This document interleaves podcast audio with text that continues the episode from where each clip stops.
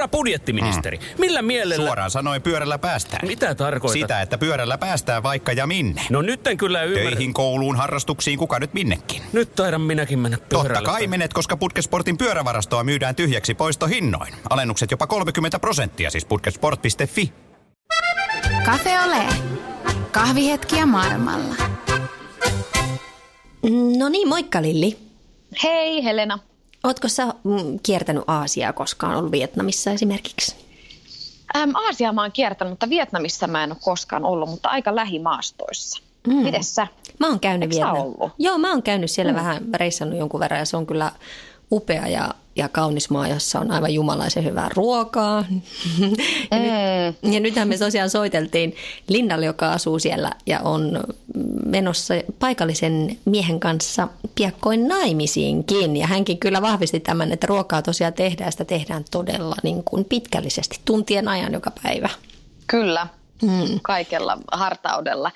Ja myös tässä nyt täytyy sanoa tuohon podiin liittyen se, että meillä on ehkä hieman näitä linjaongelmia, koska Vietnamissa ei välttämättä ole niin hyvät yhteydet kuin Suomessa ja Ranskassakin. No, Ranskassa on yleisesti ottaen melko No, se, tämä se yhteys. Vähän, mutta. se vähän riippuu päivästä. No joo, mutta joo, yhteyksien kanssa on tässä meidän podissa aina välillä semmoisia pieniä ongelmia, mutta mä uskon, että meidän kuuntelijat toivottavasti sen ymmärtää, että kun ei ihan naapurin soitella, niin sitten saattaa Kyllä. vähän välillä pätkiä, mutta mutta keskustelu Lindan kanssa oli avartava ja hyvä ja mä olin ennen kaikkea tosi otettu niin kuin hänen elämän asenteestaan ja semmoisesta niin kuin suhtautumisesta siihen, että niin kuin avoimesta suhtautumisesta kaikki, että hän on Kyllä. löytänyt töitä ja asuu vietnamilaisen perheen kanssa ja vaikka mitä, että elämä on niin kuin heittänyt häränpyllään, mutta hän on jotenkin hirveän sinut, sinut sen kanssa ja se on musta tosi kivaa. Kyllä. Mennään pidemmittä puhetta kuuntelemaan, mitä Linda kertoo Vietnamista. No niin, tällä kertaa me soitetaan siis ensi, ensimmäistä kertaa Ponin historia aikana Vietnamiin mielettömän ihanaan kauniiseen ka- maahan, jossa mäkin on saanut jonkun verran viettää aikaa. Linda, minne me siis tarkalleen ottaen soitetaan? Ää, tällä hetkellä olen täällä Vietnamin Nha Trang-nimisessä kaupungissa. Eli kuuluu Etelä-Vietnamiin. Täällä ää, rannikolla ollaan aika niin kuin, monelle tuttu turistipaikka, että, että tämmöinen lomakohde. Mikä on Linda vienyt sut sinne Vietnamiin hyvin kauas pois Suomesta? Joo, mä olin 2015 olin äh, pitkällä reppureissulla ja se vei mut Kiinaan, äh, Kiinaan ja sitten Kiinassa sain pienen työpätkän ja sitten kun ne työt oli ohi, niin oli semmoinen fiilis, että nyt vaan nopeasti pois Kiinasta – että reissun pitää jatkoa ja Vietnam sattui olemaan siinä lähellä. Niin tulin tänne ja sitten äh, tulin Naatrangiin, missä halusin mennä sukeltamaan ja sitten äh, ihastuin sukellusoppaaseen, paikalliseen sukellusoppaaseen ja sitten päätin jäädä tänne. Ensin, äh, ensin mä tein tota sukelluskouluttajan niin tämmöisen harjoittelupaikan sain, missä opiskelin sitten sukelluskouluttajaksi ja nykyään sitten opetan biologiaa paikallisessa koulussa. Tosi kiinnostavaa. Ja mikä siis sun, mistä päin Suomeen sä oot kotoisin? Olitko sä opiskelija, kun sä lähdit reissun päälle vai mikä sut niin lähti alun perin sai liikkeelle? Ää, mä olin vasta valmistunut, mä olin vasta saanut paperit ja sitten mä olin koko ajan ollut opiskelujen loppuvaiheessa, että heti kun paperit saa kouraan, niin pari kuukautta töitä ja sitten lähden, lähden reissuun. Niin mulla oli tarkoituksena siis matkustaa maitse Suomesta ää, ainakin Singaporeen asti, mutta sitten matka tökkäsi tänne Vietnamiin. Kenen kanssa sä, tota, Linda, lähit sitten Suomesta reissuun? Olit sä ihan yksin siis reissun päällä? Joo, ihan itekseni, itekseni lähdin. Mitä ihmettä? Kerro vähän, mistä lähtee idea liikenteeseen lähtee yksin reissuun? Sä oot nuori ja muuta, niin tuntuisi, että tarvitsisi ainakin viisi kaveria reput selkä, että sit vasta lähtisi, että oot rohkeasti lähtenyt. Ää, no en tiedä, ei, ei mulla ole mitään muuta ajatusta tullut edes mieleen, että mä oon aikaisemminkin reissannut uh, itekseen ja mä olin vaihossa yliopiston kautta Floridassa ja sitten sen jälkeen reissasin itekseen kolme kuukautta Väli-Amerikassa. Niin jotenkin se oli ihan itsestään selvää, että haluan lähteä itekseen reissuun, että ei tarvitse tehdä kompromisseja ja uh, saa mennä just sinne, minne haluaa. Ja aika harva suostuu lähteä sellaiselle reissulle, että matkustetaan vaan niin pitkään kuin rahat riittää tai kiinnostus riittää, että ilman mitään sen tärkeimpiä suunnitelmia. Mm. Ja su, kun tota sun blogia vähän lu, lukee, niin ymmärtääkseni sä sitten matkan päällä löysit kuitenkin kaikenlaista seuraa, matkaseuraa, ja että et, et sä niinku itsekseen sitten siellä, siellä tien päällä kuitenkaan ole. Joo, joo, en todellakaan, että kyllä koko ajan niin reissas melkein jonkun kanssa. Niin, niin ehkä, ehkä se on vähän niin, että niin, yksin lähtee liikenteeseen, niin niin, silloin myös senkin takia mä tykkään matkustaa itsekseen, että silloin myös tutustuu helpommin muihin ihmisiin. Että mm. Nyt on tosi paljon läheisiä ystäviä ympäri maailmaa sen takia, että niiden kanssa on reissannut kuukausia. Mm. Mutta siis ty- matka on nyt tyssännyt Vietnamiin. Onko se nyt niin, että reissut on reissattu ja, ja sinne nyt niin on laskettu laukut niinkö? Joo, näin kyllä täällä niin kuin, lähinnä ollaan oltu Vietnamissa jo kohta kaksi vuotta. Että, äh, kyllä me reissataan äh, kahdestaan Aasiassa ja Vietnamin sisällä, mutta semmoiset itekseen, itekseen tehdyt reppureissut, niin ne on nyt jäänyt taakse. Niin just, eli miehen kanssa reissataan, mutta sitten hän, mehän päästään tämmöiseen uuteen totaaliseen elämänvaiheeseen, eli häät. Hei, kerro vähän, että te olette siis menossa naimisiin. Kyllä. Miten, miten tämä tota, kaikki kiinnostaa varmaan hirveästi, että miten tämä käytännössä tapahtuu? Että tässä on varmaan aikamoinen paperisota, kun kyse on Aasiasta ja Suomesta, eikö vaan? Joo, kyllä, että tässä parhaillaan ollaan keskellä paperisotaa, että ää, kirjoitin tosiaan blogissakin viikolla siitä, että Vietnamissa tosiaan, jos menee ulkomaalaisen kanssa naimisiin, niin kummankin pitää käydä mielentilatutkimuksessa. Uh, niin me käytiin Mitä? sitten tuossa kaksi viikkoa sitten uh, mielisairaalassa mielentilatutkimuksessa. Ja saatiin paperit, jos se lukee, että henkilö on normaali, saa mennä naimisiin. Kerro, mitä se tarkoittaa se mielentilatutkimus käytännössä. mitä, se, niin kuin, mitä sulta kysyttiin? mitä? Niin. No, eka meidän piti tehdä semmoinen uh, monikymmenkohtainen tämmöinen älykkyystesti, vähän samantyyppinen kuin Mensan testi, että on tämmöinen kuviopäättely tehtäviä.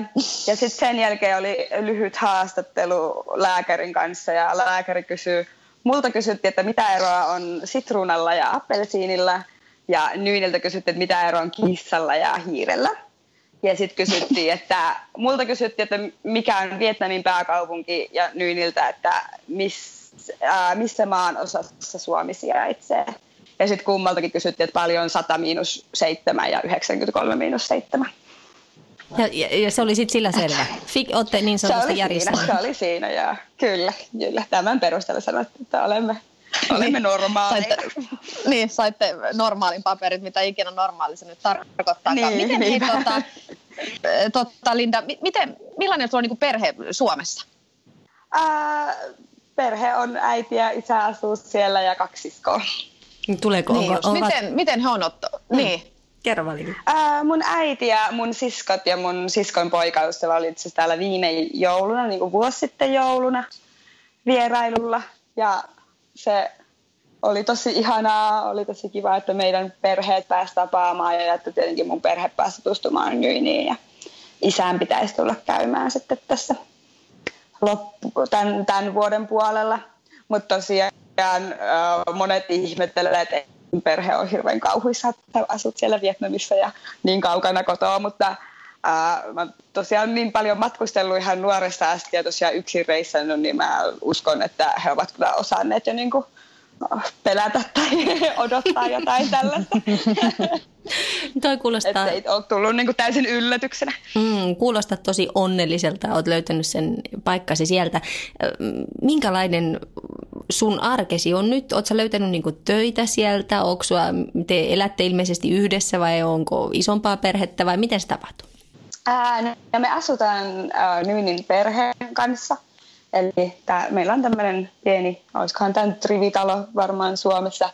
Ja täällä asuu minä, Nyin, Nyynin äiti, Nyynin sisko ja veli, veljen tyttöystävä, sitten Nyynin kahdeksanvuotias poika ja Nyynin siskon yksivuotias lapsi. Eli aika iso jengi talossa. Ja mä, mä tota, opetan biologiaa paikallisessa koulussa. Et äh, on, on biologi ammatiltani ja oli ihan mahtava sattuma, että satuin löytää täältä sitten tuommoisen työpaikan. Nyt niin kuin toista kevättä opetan siellä. Mm. Onko tämä ihan normaali, tai jos palataan hetkeksi vielä tähän niin asumisjärjestelyyn, niin onko tuo ihan normaali asumisjärjestely Vietnamissa? Ja tarkoittaako tämä myös, että jäätte häidenkin jälkeen vielä tähän saman asumismuotoon, eli tämmöiseen niin ekstra kimppakämppään? Joo, on tosi tyypillistä, että asutaan niin kuin koko perhe samassa talossa.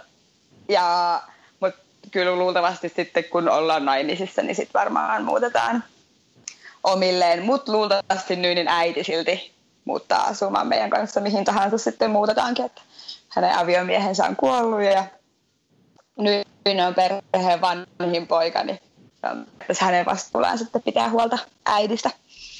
M- miten siihen on sopeutunut suomalaisena?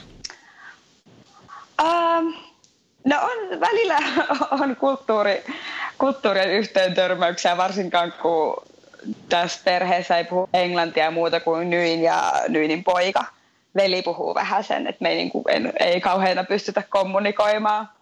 Mutta kyllä siihen on tottunut ajan kanssa. Että, mutta otettu tosi hyvin täällä vastaan. Ei ole ollut mitään, ää, mitään naputtamista hänen perheensä puolelta. Ja meillä on tosi kiva oma, oma iso huone, jossa on parveke ja vessa tuossa vieressä, kylpyhuoneen vieressä, niin sitten tuntuu vähän niin kuin oma yksiö tässä talossa. Mm. Mutta sitten sit kuitenkin tuosta blogissa kävi ilmi, että esimerkiksi sä omien töiden lisäksi autat kuitenkin Nyinin siskon bisneksessä ja näinkö se menee sitten, että siellä vähän niin kuin tehdään kaikkia yhdessä?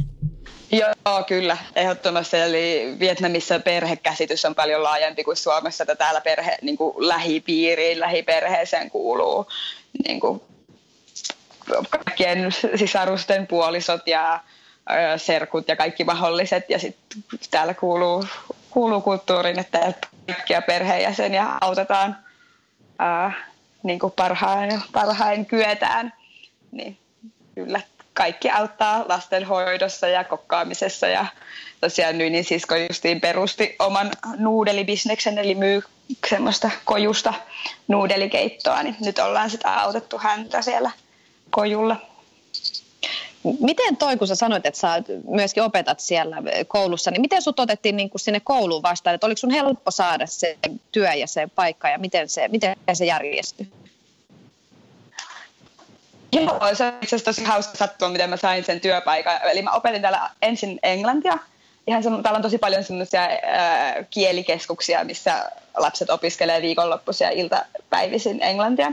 Niin mä opetin ensin englantia tällaisessa kielikeskuksessa ja sitten äh, kaverin kautta pääsin vähän parempaan kielikeskukseen opettamaan ja sen kielikeskuksen yhteyksessä on myös tämmöinen ihan peruspäiväkoulu, yksityinen tosi, mutta äh, ihan normaali koulu. Ja sitten tämän päiväkoulun äh, vähän niin kuin rehtori, mutta hän on ä, Amerikasta kotoisin ja on niin kuin vastaa ulkomaalaisesta opettajasta. Hän halusi ottaa mut puhutteluun ja mä olin ihan, että voi ei, että nyt mut erotetaan, kun mä en ole natiivikielen puhuja.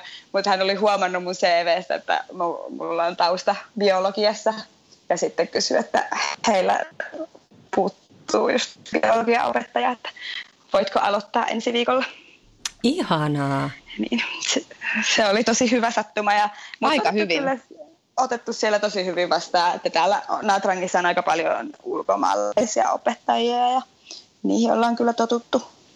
Su, sä oot jotenkin hirveän, kuulostaa siltä, että sä oot hirveän mielettömän avoimin mielin niin kuin hypännyt siihen niin kuin tyystin toisenlaiseen niin kuin kulttuuriin niin kuin Suomesta. Miten sä näetkö sä siis itse siellä sitten loppuelämäsi? Tuohon en kyllä osaa vastata, että meillä on tällä hetkellä ihan auki, että asutaanko me täällä vai Suomessa. Kyllä me haluttaisiin jossain vaiheessa ainakin kokeilla asumista myös Suomessa. Mä ainakin ajattelen, että se olisi parisuhteillekin reilumpaa, että kumpikin asuisi ainakin vähän aikaa toisen kotimaassa. Että saattaa olla, että jossain vaiheessa joku Suomessa, mutta kyllä varmaan Vietnamiin sitten palataan. Hmm. Onko sun tuleva miehesi koskaan käynyt Suomessa? Tai? Ää, ei oo. Meillä oli tarkoitus mennä jouluksi Suomeen. Meillä oli kaikki mökit varattuna ja kaikki ohjelma suunniteltuna, että viettäisi joulu Suomessa mun perheen kanssa, mutta nyt ei saanut sitten turistiviisumia Suomeen. Okei, onko se, se on niin vaikeaa siis?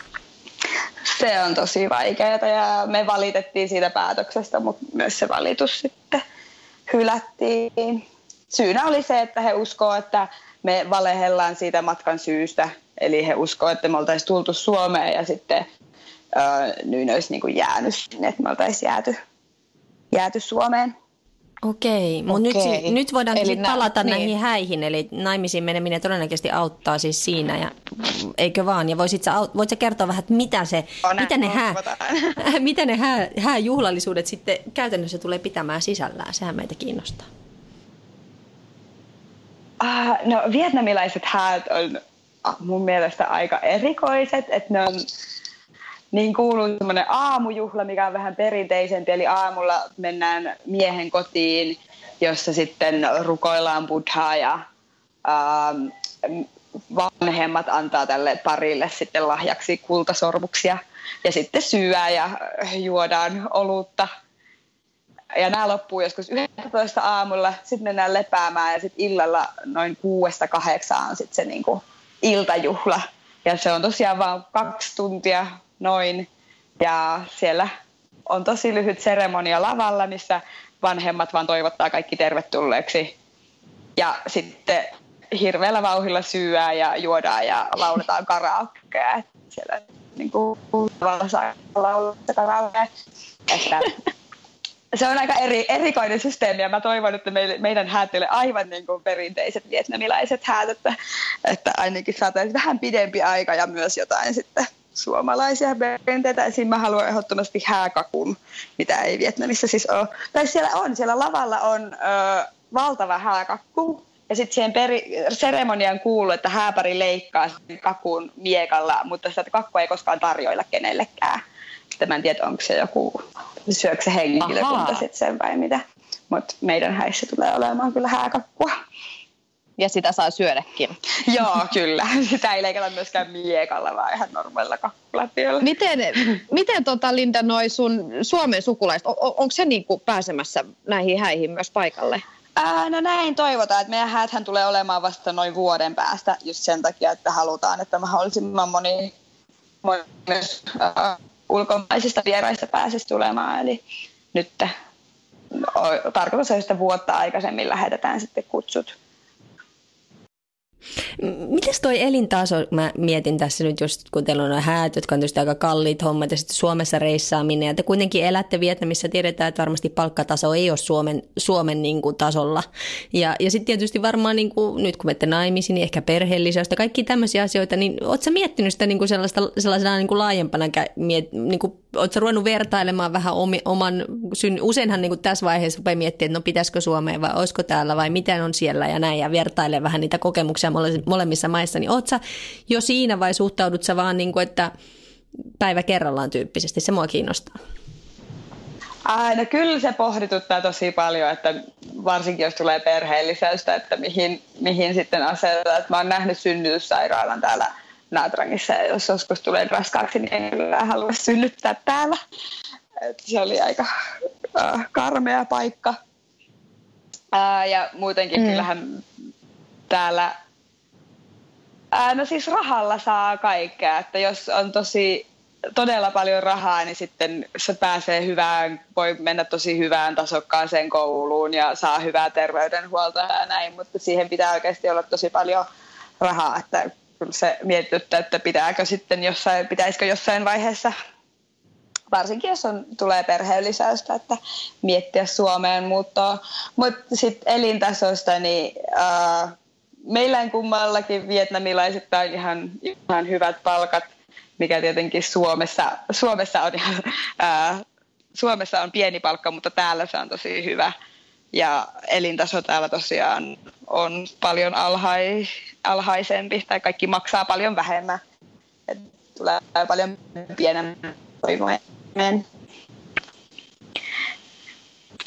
Miten teillä on niinku sit tämmöisiä niinku kulttuurieroja tavallaan niinku ihan päivittäin sun niinku miehen kanssa? Että sun mieskin on aika paljon niinku reissannut ilmeisesti, niin, mutta tuleeko mm. teille silti jotain semmoisia niinku ihan esimerkkejä tämmöisistä kulttuuri- tai yhteentörmäyksistä ihan niinku arkisin?